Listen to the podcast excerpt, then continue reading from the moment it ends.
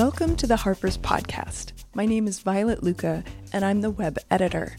Back in November, the iconic comedian John Cleese was joined by the internationally renowned psychiatrist Iain McGilchrist for two evenings at the West 83rd Ministry Center in Manhattan about the many connections between their different lines of work. On the second evening, which is presented here in its entirety, McGilchrist was interviewed by Cleese, and their wide ranging conversation explores the differences between the left and right hemispheres of the brain, how they function separately to shape our perception and relationship to the rest of the world, be it an affinity towards poetry or trumped up self confidence. The first evening, where McGilchrist interviewed Cleese, is available in a separate episode, so check with your podcast provider please be aware that there is a slight echo in the recording. We have done what we can to limit it, but as McGilchrist would likely tell you, it's much harder to lie with audio than it is with visual media. I have to tell you a slightly silly story, which was that I was at a Python lunch in Soho, and as we were breaking up, uh, Terry Gilliam said to me, you ought to read this book. And he told me a little bit about this book. So the only thing I have against this extraordinary book is that Terry Gilliam recommended it to me. Um, and uh, uh, it, it's an extraordinary book because as I read it, things that had been puzzling me my entire life began to make sense in a way that other explanations had never made. But what I love about him is he started out as an Oxford Don, right? yeah. Uh, Are you going to hold that against No, no, but it's what's so interesting is... No, it's the wrong university. no, no, it's, it's, it's, it's all right. Um, what, what, I liked about it was that you uh, taught English for seven years. No, no, you studied English because you were at All Souls, which doesn't have students. Well, I, well, I did teach a few people, but I was mainly writing. Yeah. And, uh, and you, you kind of decided that we shouldn't be trying to explain poems. Yeah. yeah. You want to say it? Yeah, yeah. well, in brief, I struggled with the idea that somebody in the past had taken great trouble to write something that they thought was worth communicating and they did so in the form of something that was entirely unique. So you can't fiddle about with a poem and it'll still be the same thing. And also, certain kinds of good poetry are simply irreplaceable. I mean, a very good example would be Gerard Manley Hopkins, for any of you who know. I mean, nobody could have thought of this kind of poetry uh, if, um, if he hadn't uh, existed. So it was a very unique thing. It was also an embodied thing. I, it didn't just act on your brain in some strange, um, abstracted way, but affected you wholly as a, as a living human being with a body, so it would make you, your heart beat faster, your blood pressure change, or your hair stand up on end, or your ears, tears come to your eyes and quicken your pulse, and so on. So it was a physical thing and an embodied thing and it was also implicit. I mean, that's very important. It, uh, it, struck me that being implicit was very important. And the problem was that this thing that was unique, embodied, and implicit, and that was its nature, clever chaps in Oxford came along and made it abstract, explicit, and disembodied. And just went in the opposite direction to the work of art. So I wrote a book called Against Criticism, um, I'm expert at shooting myself in the foot. I had a, a, promising career as a literary scholar, and I wrote a book called Against Criticism, um, which was which, which nonetheless contained some criticism. I quite like paradoxes, and and it was uh, published by Faber and then unceremoniously remaindered after selling a, a few hundred copies. It's so funny to hear you because I can remember I was the victim of a good English education, you know. Um, so I uh, knew nothing about what I think will emerge from this talk about uh, the right hemisphere. I was so left hemisphere that I can remember looking at poetry and just saying, I wish someone would explain what this meant. What's it about? Why, do, why don't they just say what it is? Because I didn't know I just didn't understand about anything that was the remotest bit right, right hemisphere. And I only came across it quite accident when I, when I was at Cambridge and got into writing sketches. So what did you do as a result of this after your seven years at, at, at, at All Souls? Well, I had this great privilege, which I think was excellent and sounds terrible now, which was that nobody asked me to do anything for seven years. And I was paid for it and given rooms and board and lodging. And in fact, I could never have done what I've done unless I was given a bit of free rein. Because I didn't know what it was I was particularly interested in, in doing. I knew it wasn't carrying on being a literary critic. And if I'd had to keep writing a paper every few months, it would have crystallized my thinking far too early. So I was allowed actually to explore and to think a lot. And I went to philosophy seminars because I thought this is about the mind body problem, you know? Because it's not just up here. We live nowadays so cerebrally, it seems to me, and yet these things are embodied beings. It's something about the mind body problem. So I went to the philosophy seminars, and frankly, they were just all too disembodied. You know, I mean, the approach was one of uh, total abstraction. And I could have, you know, then spent my life um, in a subterranean seminar room in Oxford, um, apparently learning about the mind body relationship. And at that time, Oliver Sacks produced the great book Awakenings. Oh. Yeah. And, What, um, what, year was that? ooh, I think that was in the um, mid, mid, mid to late 70s. I can't give you the exact year. Yeah. Um, sorry if I keep coming and going, but uh, here we are. Um, and it struck me as an amazing book. Nothing he wrote thereafter was anything like as good. Um, it took him 13 years, and that's why it probably was as good as it was. Um, and it seemed to me to be fascinating because he was looking at what happens to somebody's, not just their, their, their, their mentation, but what actually happens to their whole being in the world, their whole disposition towards life, their, their personality, their attitudes, their interests, their everything, when something goes wrong with the brain. That seemed to me to be a much more interesting way of looking at the mind body relationship. And he also did something totally brilliant, which was to see the general through the particular rather than by turning his back on the particular. So he produced what is rather rare nowadays detailed case studies of individuals that you could really see he was interested in them as individuals, but all the time in footnotes, which his publisher allowed him to put at the bottom of the page, where any sane publisher would allow you to put them. Uh, uh, in those footnotes, he would then discourse about the, the philosophical significance. And this is just totally brilliant. And it made me think what I really need to do is to find out more about this mind body relationship, not by sitting in a seminar room discussing it, but by actually seeing what happens to human individuals when something happens to their brain and it affects their mind, or something happens to their mind and it affects their body. And so I went off and studied medicine. When I'd done that, So where did you um, study medicine? I went to Southampton. Oh. I went to the Oxford Medical School and said, I want to be a medical student, having been um, a fellow of All Souls for seven years. And they said, that's fine, we'll take you, but you need to go to the poly and get your A levels. Uh, we need to translate that? But, but basically, it would mean going back to school, really, and starting again. Um, and having been part of this extremely rarefied academic community for a while, I didn't sort of kind of fancy that. But there were still four universities left in Britain where they would take people who had an arts background who wanted to become doctors, preferably mature students, which seems to me sensible.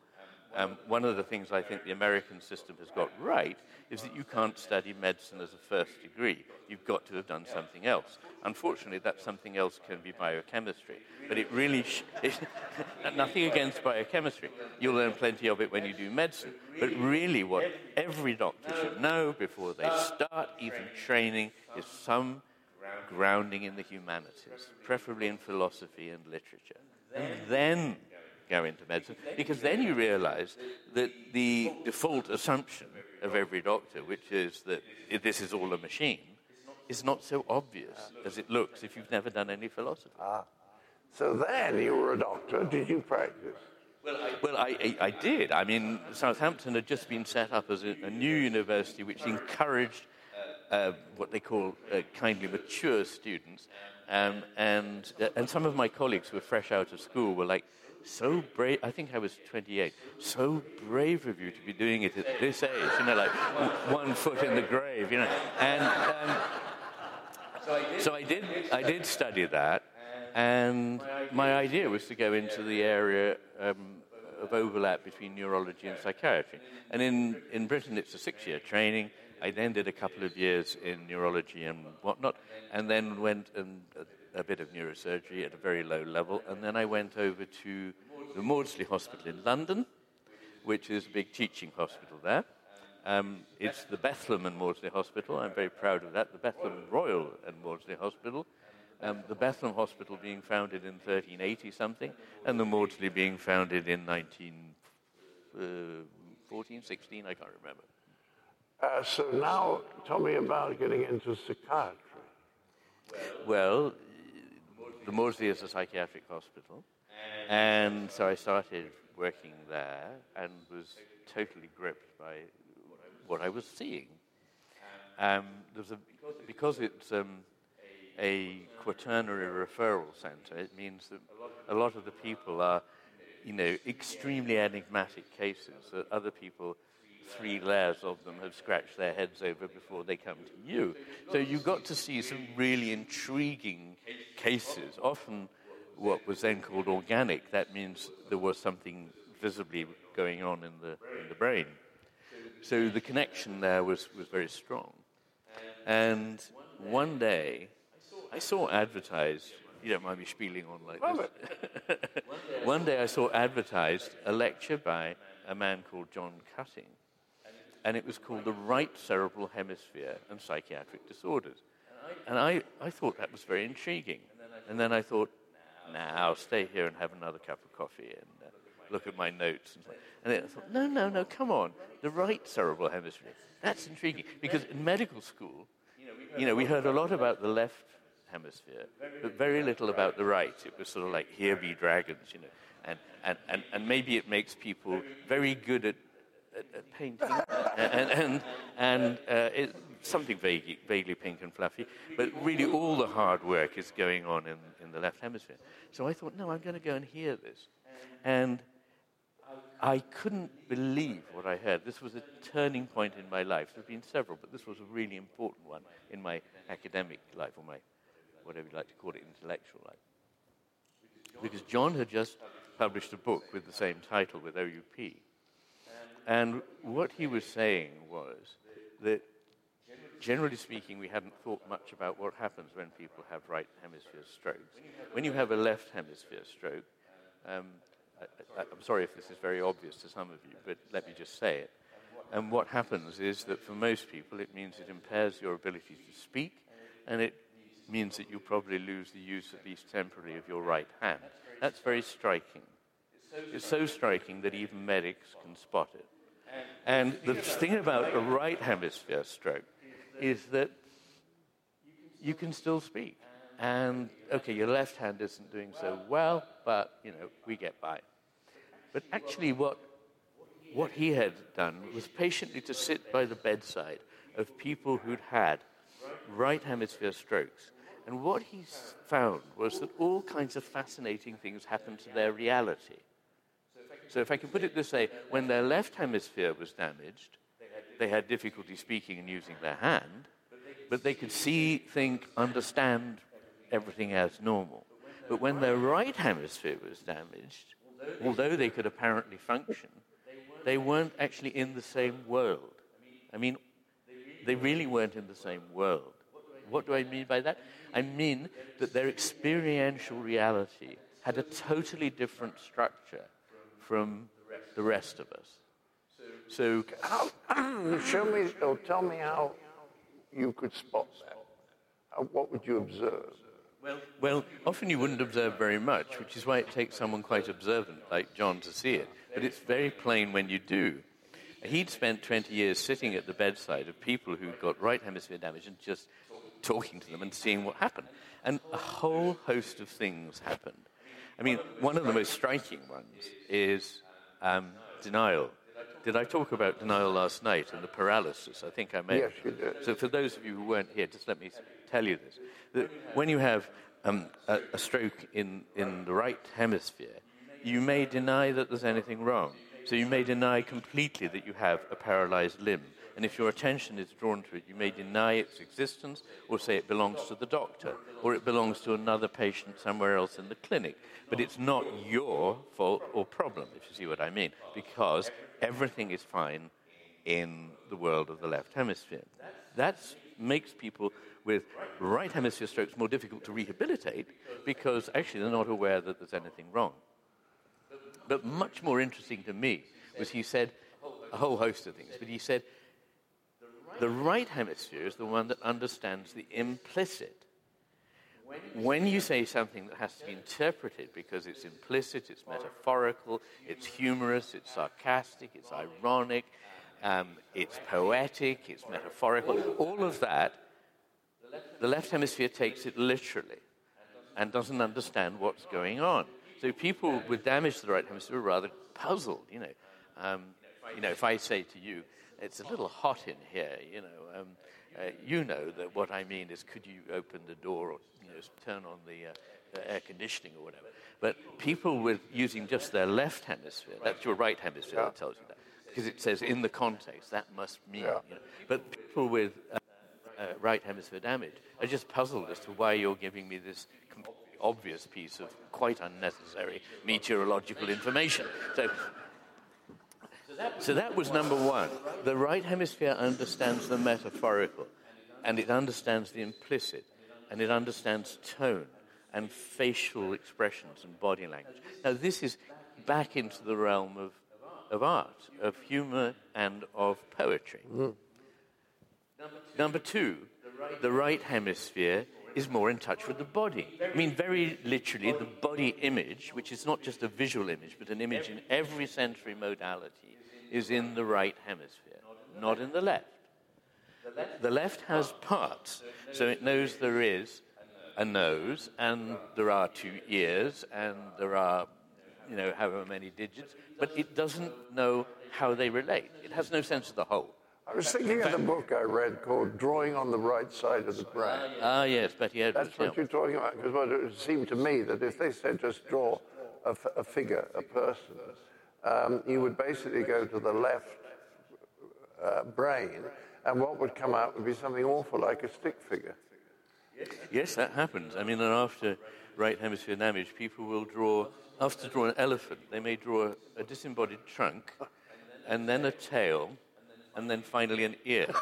you know, um, and well, you know, that is how the left hemisphere sees things. So, um, t- to, to stick to the, the point about this lecture of, of, of John Cutting's, um, it was the right hemisphere that was in touch with the body, with emotion, with feeling in the body, and literally has richer, more profuse connections with the um, uh, cingulate cortex, which is a place in the brain where emotion and reasoning come together, and with the so called hypothalamic um, pituitary adrenal axis, which is what governs your automatic or autonomic reactions. Uh, you have no control over the, the way your heart beats or you break out in a sweat. And so, so that was the second thing. And the third thing was the right hemisphere understands the unique.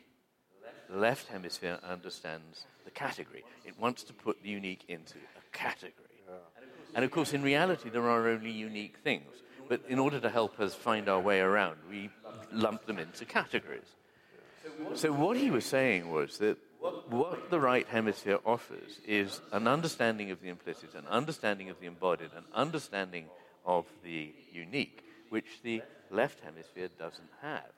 And the left hemisphere is the one that does the speaking. The right hemisphere can't speak. It has to go via the left hemisphere. So that explained to me why it had taken me years to write this book against criticism, in which I try to explain that when you make something explicit, you put it in the center of the spotlight, of the glare of your attention. You change it. When you make it purely cerebral, it's no longer the same thing. And when you start talking about it in the abstract, being very clever about your criticism, you've lost the uniqueness. Yeah. Now, you then went to Johns Hopkins. Well, tell us about that because this is the highly technical side of what you studied. Well, yes. I mean, I had an interesting time. Um, my then wife was uh, the mother of my children was uh, American, and we thought it would be a good idea to take up the possibility of my doing a research fellowship at Hopkins, um, which was a great privilege and which I thoroughly enjoyed. But when I got there, I started to think various things about the implicit, because I kept saying things to people, and they didn't seem to understand what I was saying at all. Um, uh, I would say something uh, which was not usually direct. I'm like an English, uh, I'm afraid that's the way we talk, usually slightly oblique, you know. And people would look at me with a slightly puzzled air and go, Really? And then I go, well, no, not really. But um, and I, I, began to think there's something here about modernity and explicitness. You know, um, okay. Was, it, was this that they didn't get irony? That's what I'm hearing. Well, yeah, and also they didn't seem to pick up what was not said. Ah. You know what I mean? I mean, largely we communicate. I say we, but we Brits tend to communicate a lot by going obliquely to something, Yeah. and you pick up the kind of bit that wasn't said. But I, if I didn't say it, it wasn't there. So that, that made, made me think, because I don't think it's just America, I think it's modernity. And there were lots of procedures and rules for things which we now have in England. I always say, in England, we get what you had five years earlier. So if you want to see the future, look at what's happening in the US. And, you know, there were rules and procedures for everything. Now, nowadays, of course, this is quite straightforward. You can't possibly know how to uh, date a member of the opposite sex without having read a large book. Um, and I know, I know the fears that lie behind this, but it seemed to me that all's up somehow with the human race if we have to study a code before we're actually allowed to be let loose on meeting human beings uh, that aren't of the same sex. And so this, this got me thinking there's something here going on in modernity. And I was, my job was actually to look at brains and look at the asymmetries in the brains. And I learned very much about that. That people with schizophrenia don't have the normal asymmetry of the brain. Um, this is not an academic talk, so I haven't got slides. But believe me, your brain should be, very importantly, asymmetrical in, in various ways. I mean, in, in loads and loads of different ways. The, big, the So- bit at the back has got a lump on it, and the bit at the front's got a lump on it, on the right and the left. Right. He, he has shown me this, you know. The right frontal cortex is expanded compared with the left frontal cortex. And the right, and then, sorry, the left posterior cortex is expanded compared with the right posterior cortex. Um, and they are different weights, they, are, they have different greater white matter ratio, they have different sulcal patterns on the surface, they use different uh, neurotransmitters, at least preponderances of them, they uh, respond differently to neuroendocrine hormones, and so there are a lot of differences.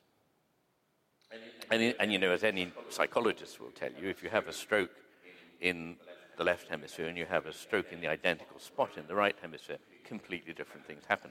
So people who say, oh, there aren't really any differences, I mean, that's almost as den- much denial as, oh, no, this is not my arm. That belongs in, you know, the next, the next cabinet. But, so I was looking at this, and what happens in schizophrenia is these asymmetries are lost or reversed.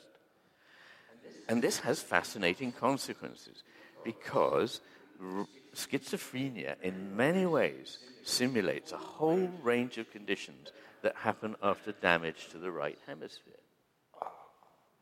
So, if you wanted to take a perfectly normal brain and make it simulate the appearances of someone with schizophrenia, you'd put a lot of holes largely in the right hemisphere. It, it's more complicated than that, but that's a good rule of thumb. And right at this time, I received an excited postcard from John Cutting. We'd done some research together. Um, following his lecture, I went to talk to him. He read my book Against Criticism because it made a bridge with his work, and he said, Come and do research with me. So I did. And then while I was in Baltimore, he sent me a, a postcard because this was long before email. And he said, You've, got to read this book. And uh, I did, and this book was by a man called Louis Sass, who's now a distinguished professor at Rutgers, professor of psychology. Um, when I say distinguished, that's not just my opinion. That's part of his title, and, and he and he is a, an extremely brilliant man. And he'd written this book, Madness and Modernism, and its subtitle is Insanity in the Light of Modern Art, Literature, and Thought. And effectively, in this long book, in which he, he's, he's marvelously well read, he, he knows literature and he knows philosophy and he knows psychology. And it's beautifully, lucidly written. And in this book, what he was saying was the phenomena of modernism, the ways in which discourse goes on in the public arena in the modernist era, is extraordinarily like the way in which the world seems to somebody with schizophrenia. Now, it's not that we've all got schizophrenia, obviously. That, that, that goes without saying. But I knew, which I'm not sure Louis was so aware of at the time, that there is this extraordinary connection between the appearances of right hemisphere damage and the appearances of schizophrenia. So it occurred to me maybe what we're experiencing now is simply that we're not any longer properly in touch with what our right hemisphere is telling us. Mm.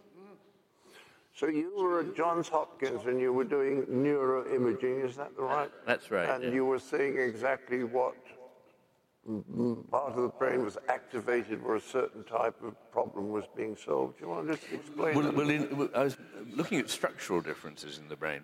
Um, so uh, I was outlining something called the inferior parietal lobule, which, despite its name, is extremely important and, and, and is one of the areas of so-called heteromodal association cortex, which translated into English means areas of the brain which bring it all together. And this is one of the most important areas, and particularly on the right. And in schizophrenia, this is of a different size. So that got me thinking all about differences in, you know, the brain, schizophrenia, and culture. And what I thought next was, okay, maybe there is something in, and I really thought a lot of it didn't occur to me overnight, believe me, but I did, you know, thinking, mulling about Louis' work for a year or two, and, and researching hemisphere differences as I've been doing for now for 20, 30 years. Um, I, I thought there must have been times in history when this was not so, you know. Um, and so I thought, well, what can I see? And I, I thought about Romanticism, I thought about the Renaissance, I went back to the Greeks and so on. And gradually I began to see patterns that were recognizable. And that was the genesis, the start of the idea of the book, The Master and His Emissary. So you've been thinking about this a long time. So when did you sit down to actually scribble some words? Well, I, I, I found it inordinately difficult. Um, I, I, if I put it this way, I just thought everything I know seems to connect to everything else I know. Everything I know in literature, what I know from philosophy, what I know from psychology, what I know from neurophysiology uh, and neuroanatomy seems to be terribly, terribly coherent. But I, I don't know how to make it a single narrative. It's like a cat's cradle, you know. And the problem was this in order to explain A, I needed to explain B first. In order to explain B, I needed to explain C. But unfortunately, in order to explain C, I needed to explain A. And this created a problem. And uh, um, at one stage, I actually went into therapy to discover why I wasn't writing this effing book. Because, because uh, I very much wanted to write it, and I know all the things like fear of failure and so on, but I was long past that. I didn't think anyone was going to read it anyway. I just want. No, I, I'm not being funny. I seriously didn't think you know, my last book had had, you know, 400 readers and then been unceremonially remaindered. And I just thought, it'll be the same. But I want to write it before I die. And I think a handful of people, perhaps even a few hundred, will read this and go, this is very interesting. But after that, it'll be forgotten. So I just thought, I just want to get the damn thing done. You know, um, what you're saying is very interesting. You talk about the linearity yeah. of the left brain, that it mm. likes to put things in a sort of straight line. Yes. Right? Whereas the right brain is very gestalt. Yeah. Yeah. Um, yeah, it, it's a kind of gestalt. Um, so there you were trying to write in a linear way because you had yes. to have the first line before the 20th line. You were trying to write about something that's completely connected. And where do you, where do you start? And that's the thing I got from reading this book is the extraordinary number of connections that I'm constantly making through reading the book. Everything seems to fit with everything else. Well, I'm glad that's the, the, the, feeling that you get. And people have also said to me, it's a terribly left hemisphere book, you know, because it tells a very coherent linear argument and it uses enormous amounts of data and so on. And I always say, look, look, there is nothing wrong with the left hemisphere. Can I say this very loudly and clearly? We have a left hemisphere for a purpose. It's not just propping up the right hemisphere. And, and, and indeed, it's my second favorite hemisphere. I mean, for, I mean, for, Can I say more? So uh, the, the problem is this, and this is a really, really important point, so please try and take this in. In, in the book, I, I really champion the importance of the right hemisphere. And this has one particular reason, which is that in our culture, we don't understand the importance of all the things that it's able to contribute, and so I need to kind of up its status a bit. Uh, nobody needs to buoy up the status of the left hemisphere. That's one reason. But the other is this there is an important way in which the two relate. And it goes like this right, left, right. It's a three stage process. And everything is like this in the way in which the brain takes it in. So, quite literally, the first experience of something new this is from Elkhonon Goldberg, who's a great American neuroscientist, um, and it's been well substantiated that new experience of any kind comes first and is, as it were, presented in the right hemisphere. It is then represented, literally presented again afterwards, in the left hemisphere, and is considered now familiar. So the right hemisphere is better at doing the unfamiliar, the left hemisphere likes the familiar. And the right hemisphere is good, as John says, at the gestalt, at the overall whole thing of the way everything is together, which is lost when you break it down into parts. The left hemisphere is very good at inspecting the parts, and that's an important thing to do.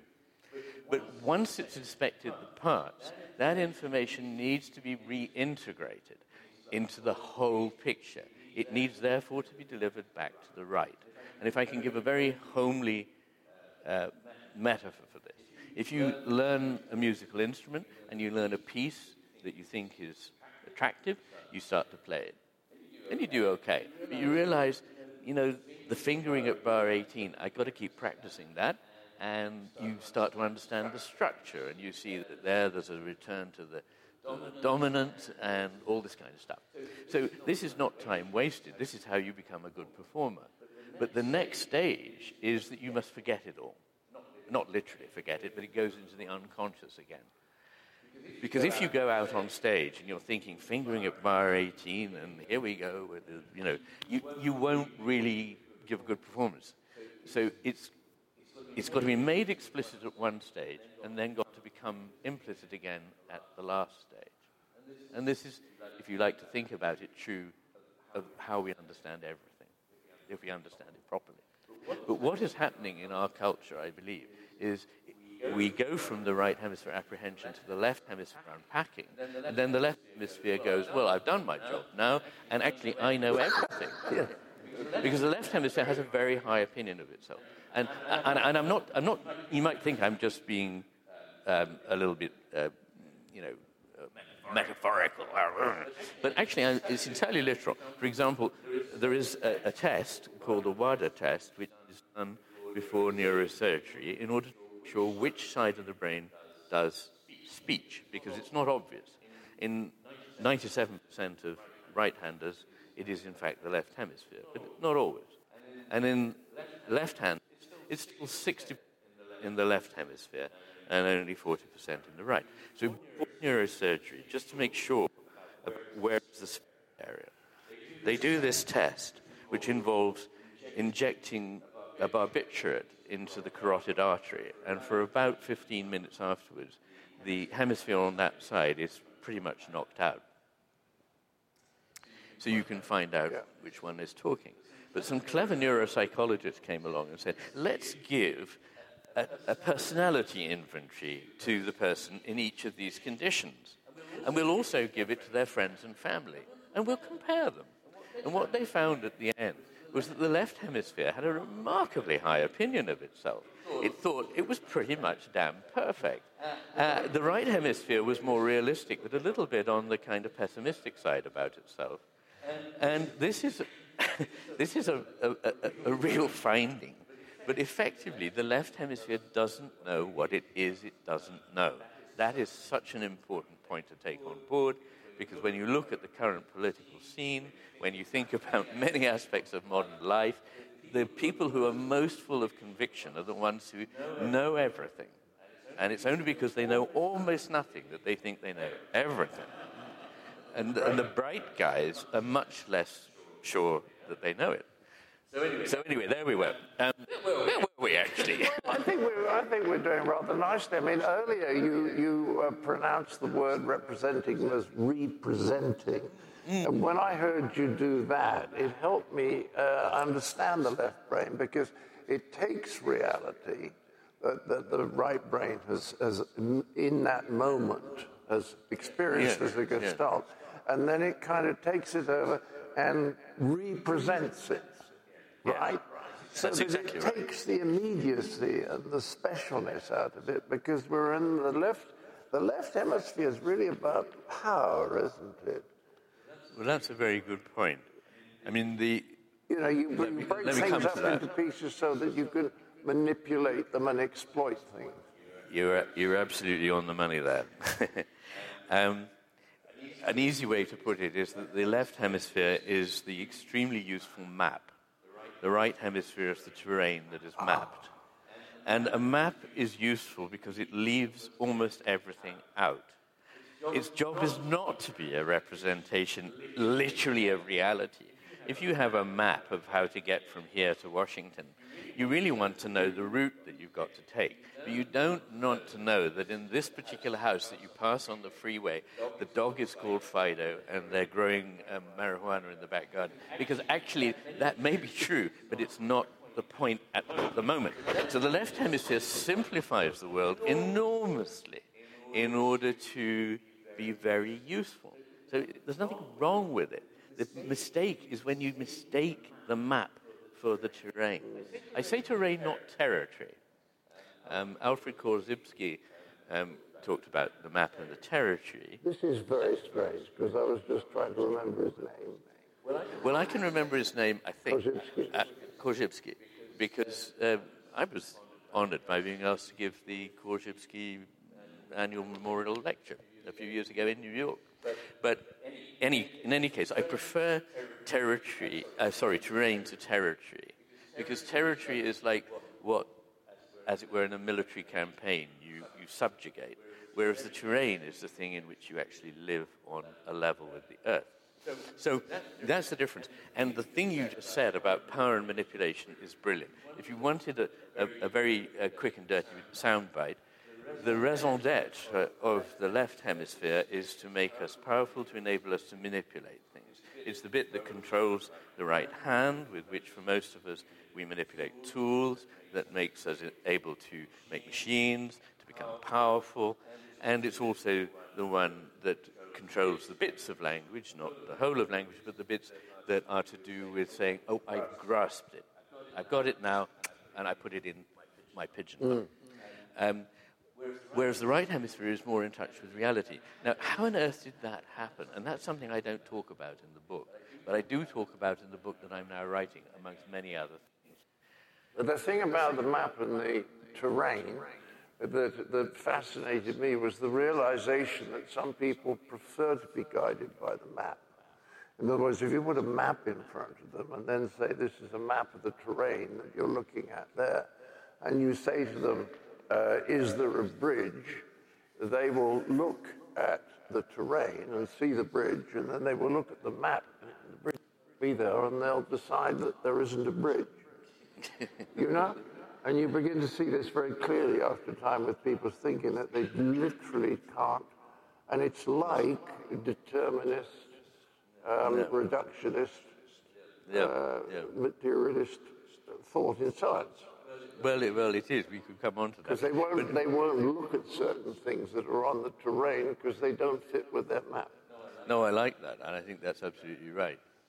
Um, but I have actually had this experience. Maybe you have um, driving somewhere um, with somebody, and uh, they're saying, okay, uh, our destination, uh, according to the sat nav, is coming up on the left. And I'm looking at this thing and I'm saying, no, no, there's no way. This is not the, the something hotel. You know, it, it's not even the right town. And they're saying, well, the sat nav says it. and, and and, and then they can get quite defensive. Have you noticed how people are very defensive about machines? There's a certain class of people who won't hear a word against a computer. Um, in, you know, they want the machine to get full respect, and they'd far rather that than a human being got any kind of respect. But the thing is that sometimes machines are very clever, but sometimes they can get it wrong. Well, I told you about yesterday morning with the maid. I came out of my room and I had the, oh, yeah. the privacy light switched on. And I came out and the maid was there. And I don't usually want maids to come into my room because they come in and hide things. You know, it's part of the maid training program in most of the hotels. and, and I came out and I said to the very nice maid there, could you come in and do my room now? And she nodded and smiled. And I started walking down the corridor. And I thought there's something wrong. I said, is there, are you all right? And she said, well, the, the privacy light is on. and I said, It's all right, I'm the only person in the room, and I would love you to go into the room. And she really didn't want to, so I had to go back into the room, turn the privacy light off, and leave so that she could then go. It's that extraordinary little minded well, I've actually had the experience of talking to my bank. And They asked me for my date of birth, and I gave it to them. and They said, "No, sorry, you're wrong." It's, it's, like a wonderful moment in, in the Holy Grail, is it? Where it's, what is your favorite color? it's blue, green, or whatever. It goes boing off into the. I get a terrible one. I always get well, what, the questions about my marriage. Oh, and I say, well, which one? and they, they refuse to tell me. It's the security code. I don't know. I'm, I'm, supposed to guess which date they want it. Anyway, let me read. Let me read this just to get us thoroughly into the book. You say my thesis is that for us as human beings, there are two fundamentally opposed realities, two different modes of existence. Each is of ultimate importance in bringing about the recognizably human world, and their difference is rooted in the bihemispheric structure of the brain. But I, I want you to talk more about experience, because you think we, we often ask questions, uh, in your opinion, incorrectly of the brain by regarding it as a machine and yeah. saying, what does it do? And you're saying that, that the hemispheres, it's not so much what they do, it's, it's about the world they experience. Yes, it's more about how they do it than what they do. Ah. And, and you're right. No, you're absolutely right. It's, it's about a mode of, mode of being, or uh, the, my preferred expression, which sounds a little bit awkward, but I think it can't be improved on, is a way of being in the world.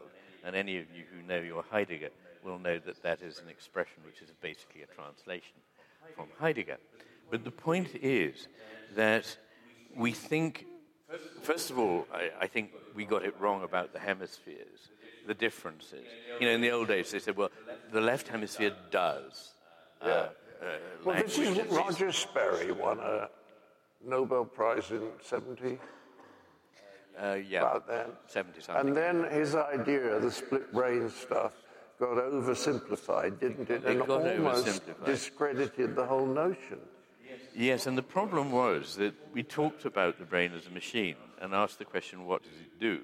And if you answer that question, the answer that was given was reason and language in the left hemisphere and pictures and emotions in the right hemisphere. But little by little, it came out that both hemispheres are involved in everything, absolutely everything. In fact, one of the most strongly lateralized emotions is anger, and it lateralizes to the left hemisphere. So it's not a, a cool, um, reliable customer at all. In fact, it's deeply deceived. Um, yeah, it's not good at apprehension of reality. In, but actually, in the book I'm writing now, I'm explaining that that's not its job. I mean, it's wrong to expect it to be. The right hemisphere's job is to do the watching of reality. The left hemisphere's is to make sure that we can make um, entirely um, consistent deductions within a closed system. But as for leaping out of the system, you see, that's another matter. Now, you know, can, I, can I tell you yeah. the story? Can, let me tell you the story. Yeah. About, let me tell you the story about, um, and I have a lot of correspondents. And one of them is an American correspondent who's a, a, a doctor and a librarian. And she said a friend of hers got the message your brother has been killed in a mining accident. And she thought, oh my God. And she went to the hospital. And um, she was taken down to the morgue. And they opened the drawer. And she, that was indeed her brother. And she bent to kiss him. And she thought, that's a bit odd. He's slightly warm for someone who's been in a deep freeze, but, you know, there you go. And then she put her hand on his wrist, and she could feel a distinct but faint pulse. And she went over to the nurse who was compulsorily in attendance and said, um, You know, I, I, I, wonder if my, my um, brother could be alive. And, and the nurse replied with the immortal phrase, Don't you worry about that, my dear. It says quite clearly here on this piece of paper that he's dead. now, I think we live in the world in which, you know, that bit of piece of paper trumps, if you'll pardon the blasphemy, um, the, uh, trumps the reality. That's the world we're in. What I was going to say was that I noticed I had a very intellectual friend, but I think he was not very interested in, in anything from the right hemisphere. And what I realized was that he was much more concerned that his theories were internally consistent oh, absolutely. than he was about whether they actually corresponded to something in the real world. I must know your friend. Yeah? I mean, I think I've met him in various guises. I bet you have. Quite often. It, yes. it shows what happens with intellectuals who uh, don't pay any attention to the right hemisphere. And I think I quoted to you what George Orwell said once, which was only an intellectual could believe that. In other words, do you see what I mean? I, They- they- I think you said only an intellectual could believe something so stupid. yes, that's what he meant. That's what he meant. Yeah, yeah, And, yeah, yeah. and uh, in the same way, I think sometimes that one, one, the only advantage I have sometimes, I think, is that I'm actually trying to compare what you're saying with my own experience. Whether a true intellectual out there would be comparing it with what someone else had said about it. Well, quite. Yeah. So you get back to the sort of medieval world where it was important that the whole system hung together, never mind whether it corresponded to anything that was actually experienced. and, and, and that, that I, I, when I say the medieval world, of course, I don't mean the ordinary medieval world, I mean the intellectual medieval world.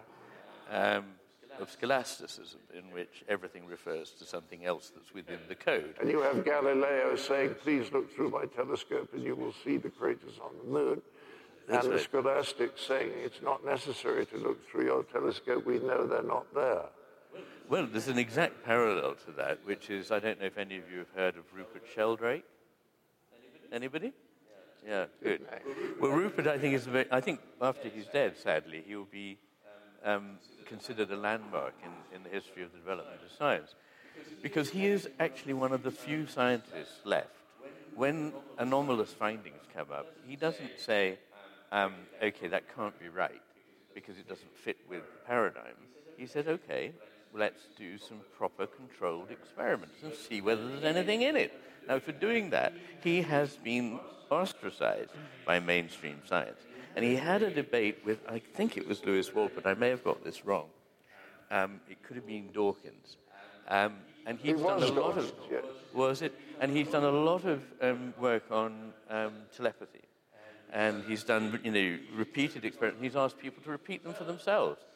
And so he has a massive data um, to do with, you know, guessing who it is that's calling you, um, uh, things like that on the phone before you answer it. And he said to Lewis Wolpert that this data was there, and he said, "Well, that's rubbish." And um, he said, "Well, I've got the, the, the data. You can look at it and you can replicate it." And he said, "I don't need to look at the data. I know it's rubbish." Now, to me, that has nothing to do with science. I mean, that simply is indefensible. I, I was telling you yesterday about a fellow, Stan Grof, a brilliant psychiatrist who was brought to America by the American government because he knew Oh, yeah. more about LSD than anything else. And he was talking to Carl Sagan once and talked about a particular thing that had happened with a patient of his where the patient had information that the patient could not possibly have got in any ordinary way. And Carl Sagan simply said it, it, it didn't happen. Yeah. That was his attitude to this bit of evidence. I think he said it can't have happened. Can't have happened. Which is utterly unscientific. Yeah. I mean, I'm, I'm not interested now in the pros and cons of whether these things can happen. That's secondary problem. The first problem is you can't know whether they happen or not unless you do a lot of hard work. And if scientists are not prepared to do the hard work Well, they and don't- stigmatize everybody who does and comes up with a result, we'll simply never move forward. Well, they want to hang on to what they know and what their reputation has been built on. Right. They, they, they really do. It's very understandable in human terms. Yes, and also One of my think problems Max is- Planck, who said that uh, science uh, uh, science progresses one funeral at a time. Yeah, yeah, yeah, yeah. Yeah. So what are we going to do now? You've got to. We've, we Well, I, I was just going I've got. I want to just going to say something, go on. um, which is which is that another really important issue, which I'm addressing in the book I'm writing now, is that we only understand things metaphorically. When I say I understand it, what I mean is I see that it's like something else, which I believe I already understand. Yeah. So w- the process of understanding is always comparing something that is less familiar with something that is more familiar. Now, it depends very much what you start from as your familiar thing. And there isn't a, a kind of logical plan for that. You, can, you have to make a leap of intuition. Now, the, the, the, the model that is used in science at the moment is simply that of a machine. So, effectively, the way we try to understand the brain is like an enormously complex, infinitely more complex pop up toaster. So, the way a machine works is the way the brain works. But it isn't actually necessarily like that. And if you model things differently, you see different things. For example, if you think about going to um, a baseball match as like going to the betting shop, you see one aspect. If you see going to uh, a baseball a match uh, for the day with your family as something akin to going to church, you see a completely different thing there. Now, everything is like this. Depending on the model you bring to compare it with, certain things will stand out and other things will recede. But the problem is that although a mechanical model works very well for tiny details of an organism, it isn't a satisfactory model of the organism as a whole. And there are at least eight ways in which an organism is nothing like a mechanism. And we haven't got time, and I don't want to go into them now, but read my next book. But, but uh, I mean, that's just It was another example. came to that because this has happened several times. That just as I'm thinking about something, you switch to it because I just wanted to t- uh, the thing you say Ah, about well, we're in different attention. You say things change according to the stance that we adopt towards them. The type of attention that we pay to them, the disposition we hold in relation. This is important because the most fundamental difference between the hemispheres lies in the type of attention. And you talk about birds eating. I often talk about birds. Birds. Tell us about birds. Okay, yeah. Um, when, when I was approaching this rather difficult and highly stigmatized topic, all my colleagues said, you know, don't touch hemisphere difference with a barge pole because you won't have a career because everyone's decided there's nothing in it. However, minimal logic suggested to me that you know the structure of the brain, which has been maintained all the way up evolution, that there are these two asymmetrical bits, is probably not by accident. And we need to just find out what the difference is. Okay, the ones we were identifying were wrong, but there might be something in it that there is important to investigate. Now, while the the sort of so-called human neuroscientists, I don't mean the rest of machines, but I mean the ones that are studying humans, had dismissed it.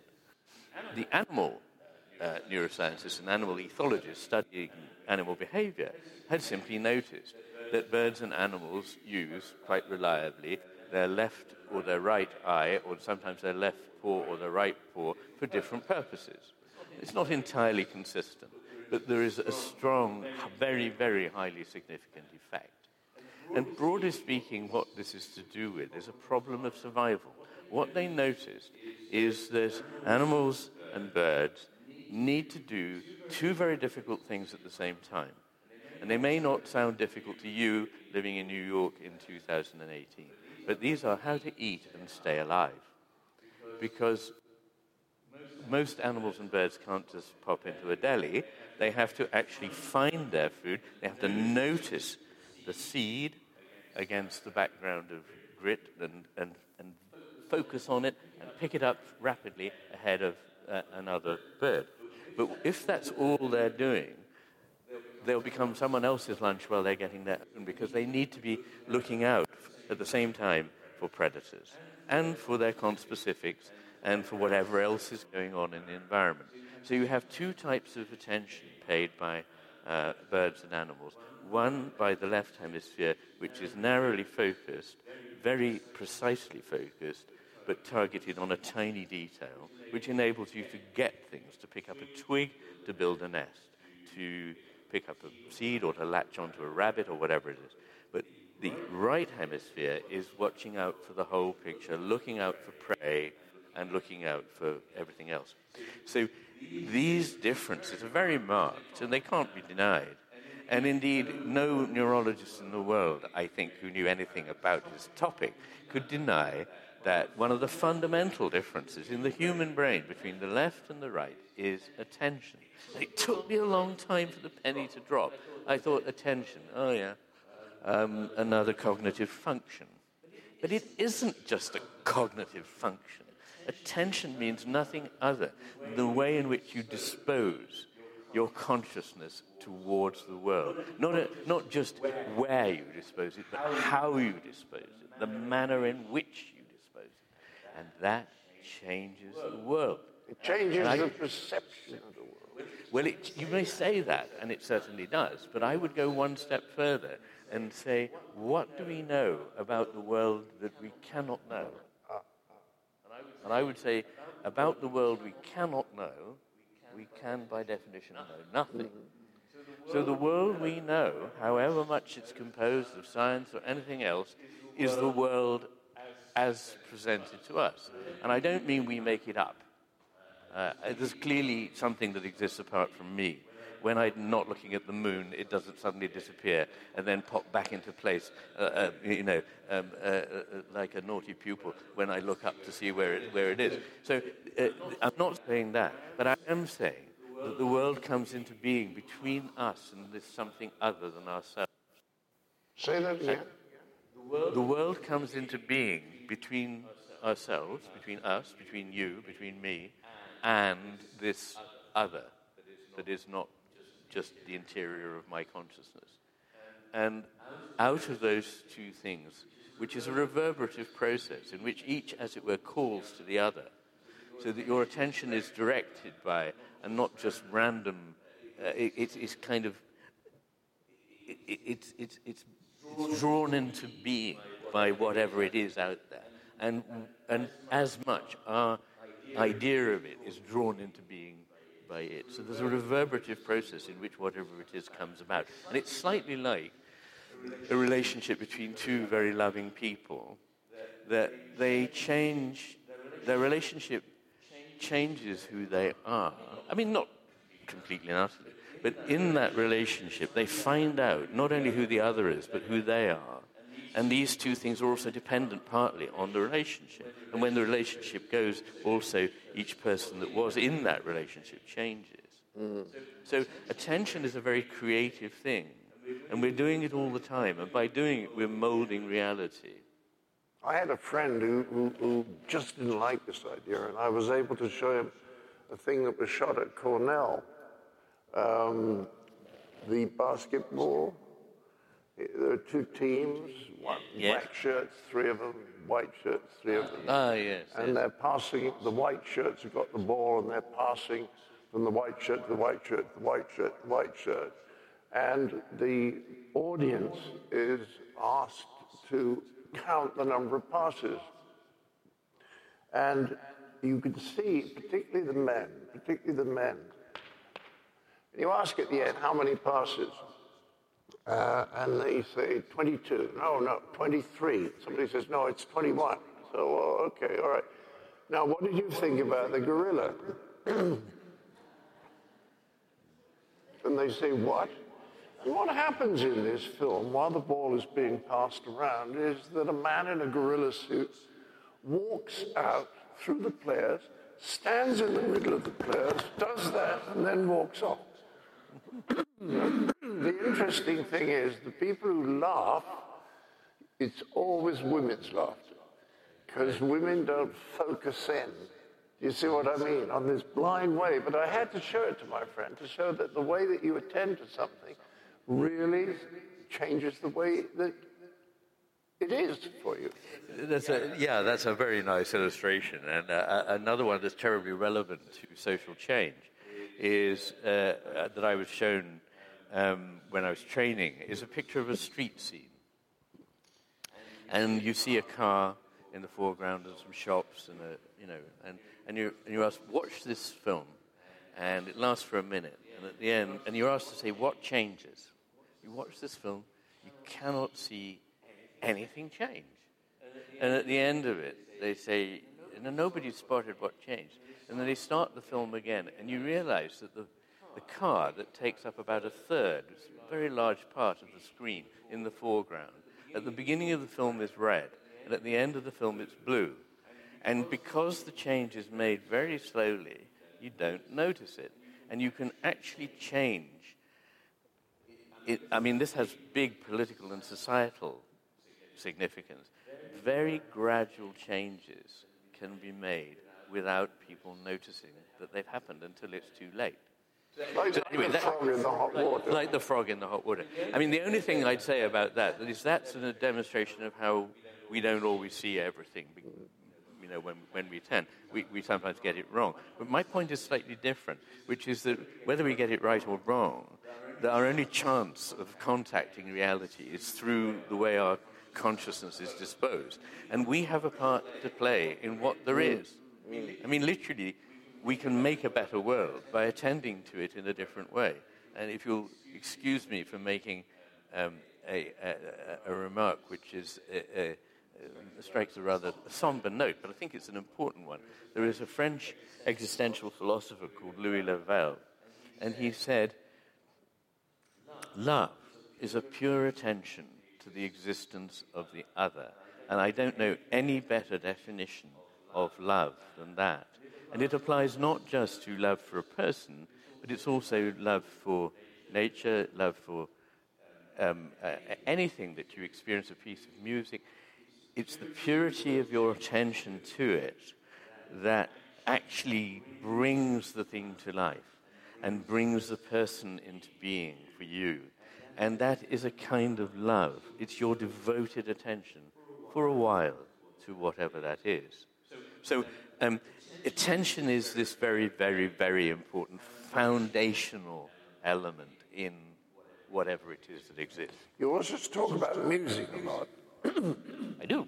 I love it. Love it, don't you? love it. Love it. And what you, you, you point out that uh, the right hemisphere listens to music because the left hemisphere can't cut it up into individual moments very satisfactorily. Is that more or less right? well, it's a nice way of putting it. And, um, I- it's a complicated story because professional musicians use their left hemisphere more than the right, and there are various theories about why that may be. They may be more analytic. They may be more used to reading scores from left to right, which is exactly like reading a book, um, which, which you require your left hemisphere. Um, it may be that, uh, for a whole host of reasons, um, I prefer the, the explanation that actually when they're performing a piece, it's by then become familiar. They've practiced it and practiced it and practiced it. So it's no longer actually the new thing. It is so familiar. Because get this Bach, however familiar, and whoever is performing it, tends to activate the right hemisphere. And that is, in my view, because Bach is the one composer whose music is always new every time you hear it, because you simply can't attend to all of it. You have to prioritize something, and it's in fact the attempt to hear it all and hear the detail at the same time that makes it such a fantastically vivifying experience, I think. He's a profoundly intellectual composer, and a profoundly emotional composer, and a profoundly spiritual composer all at the same time. Thank you, Bob. Now, anyway, um, but, but, the, the, it is true that for most people in this room, almost everything in music is in your right hemisphere. So melody, not appreciated by the left hemisphere. Um, rhythm, uh, only simple ones. Complex ones, syncopated ones, cross rhythms, the right hemisphere. Harmony, distinctly the right hemisphere. So the right hemisphere is able to see this flowing whole because a piece of music is not actually a series of notes. And it's not in the notes, by the way. Um, I sometimes say to people, you know, let's take the scientific method here. Let's find out what music's made of. Well, uh, I have used my um, musicoscope, and I've discovered after um, getting a three million pound grant and subjecting a lot of people to um, listening to uh, Haydn that um, uh, fate worse than death. No, it's not quite true. But uh, that, that it's made up of notes. So, what is a note? Well, okay. So, take a note. Let's take a, an A flat. Um, let's see what what does it what does it mean? Actually, it means nothing at all. So let's let's try again. Let's take another one, a B. What does that mean? Absolutely nothing at all. If you put thirty thousand together of these, you've got Schubert's C major quintet, which is one of the most life-altering experiences, in my view, that you can have listening to it if it's well played. So something magical happened. We put lots and lots of things that mean nothing at all together. We didn't add anything else, and somehow we've got something that is powerfully meaningful. So where is the meaning? Well, it must be something else. It must be in the gaps. But the gaps between the notes are nothing. They're just silence. The gaps between the harmony are just vacancies. So if you add a lot of things that mean nothing together with a lot of nothings that by definition mean nothing, you have something bigger than almost anything in the world. How did that happen? And the answer is it exists in betweenness. And only the right hemisphere seems to understand betweenness. By betweenness, I mean not just this plus that, or even this plus that plus the little space in between, but something new that comes into being when they are put together. And it's, it's like an electrical current. If you take, if you want to understand electricity, you look at a circuit and you see, oh, there's a positive terminal and there's a negative terminal. Where is the electricity? Let's have a look at the positive terminal. Nothing, no electricity in it. Let's look at the negative terminal. No electricity in it. So let's look at the space in the middle without the terminals. Nothing there. So actually, it's the terminals and the space and what they make together. Something new arises. And the universe basically is entirely made up like this out of nine particles that we can identify comes the redwood forests of California, comes a polar bear, comes um, a mathematical equation. Now, how does this happen? Last thing I want to ask you before we get some questions is this. it seems to me that in an argument about, shall we say, values, the left hemisphere is in a stronger position because it's the center of speech and because it thinks it knows everything and wants to be right and thinks that other people are wrong. So it's, it's hard to argue with it, isn't it? Because it has, it the, has, has words on its side. It's a very good point. In, in many ways, it's money for old rope to argue an entirely reductionist position because you, you just string together some logical sentences using certain propositions. Now, as long as you don't allow into the picture lots of other things that aren't accountable in these terms, that's fine. But the trouble is that it, doesn't do the thing that I have just tried to explain, but I found there are hardly any words to explain. You have to, in, in many ways, consult the part of your brain, the part of your mind that is able to experience things that are simply not captured in words. And not everything that exists is best expressed in language. Language is a useful tool. It enables us to think some things, but blocks out the thinking of others. It enables us to communicate some things, but it, between us in certain situations. It's the finger, like, finger pointing at the moon. It's the finger pointing at the moon where you think it's the finger, not the moon. And, you know, good examples of situations in which language is not very good are like when you're in love or when somebody's partner dies or actually when you're trying to do therapy sometimes. Language can be a wonderful vehicle in all these situations, but it can also be an impediment. So there's much that we think and much that we know and much that we communicate which we don't use words to do. And so when you say it's very easy to articulate a certain point of view, I think you've put your finger on it, that it's just, you know, it's, it's so easy to stand up and, and sound terribly clever because. But how, how can you argue against it? I use humor, you see, because I when you right. use humor in an argument like that, it brings something else in that isn't purely logical. Oh, I, I completely yeah. But if you're arguing something, if you're arguing with Richard Dawkins, how do you get him to come out of his sort of closed system of thought? What can you say that draws his attention out of his closed system? Well, I'm quite a busy man, and I wouldn't waste time trying to argue with Richard Dawkins. I mean, he's completely fixed in it. He's not going to change his mind for anybody. And you know, it's like the thing that you said about Max Planck that you know, it's not that new that people change their minds. It's that the people who are completely rigid die, and somebody else uh, comes in their place. I don't think that there are people like Dennett and Dawkins growing up now. I think that they're seeing that the world is just not well accounted for in those terms. Well, that would be nice.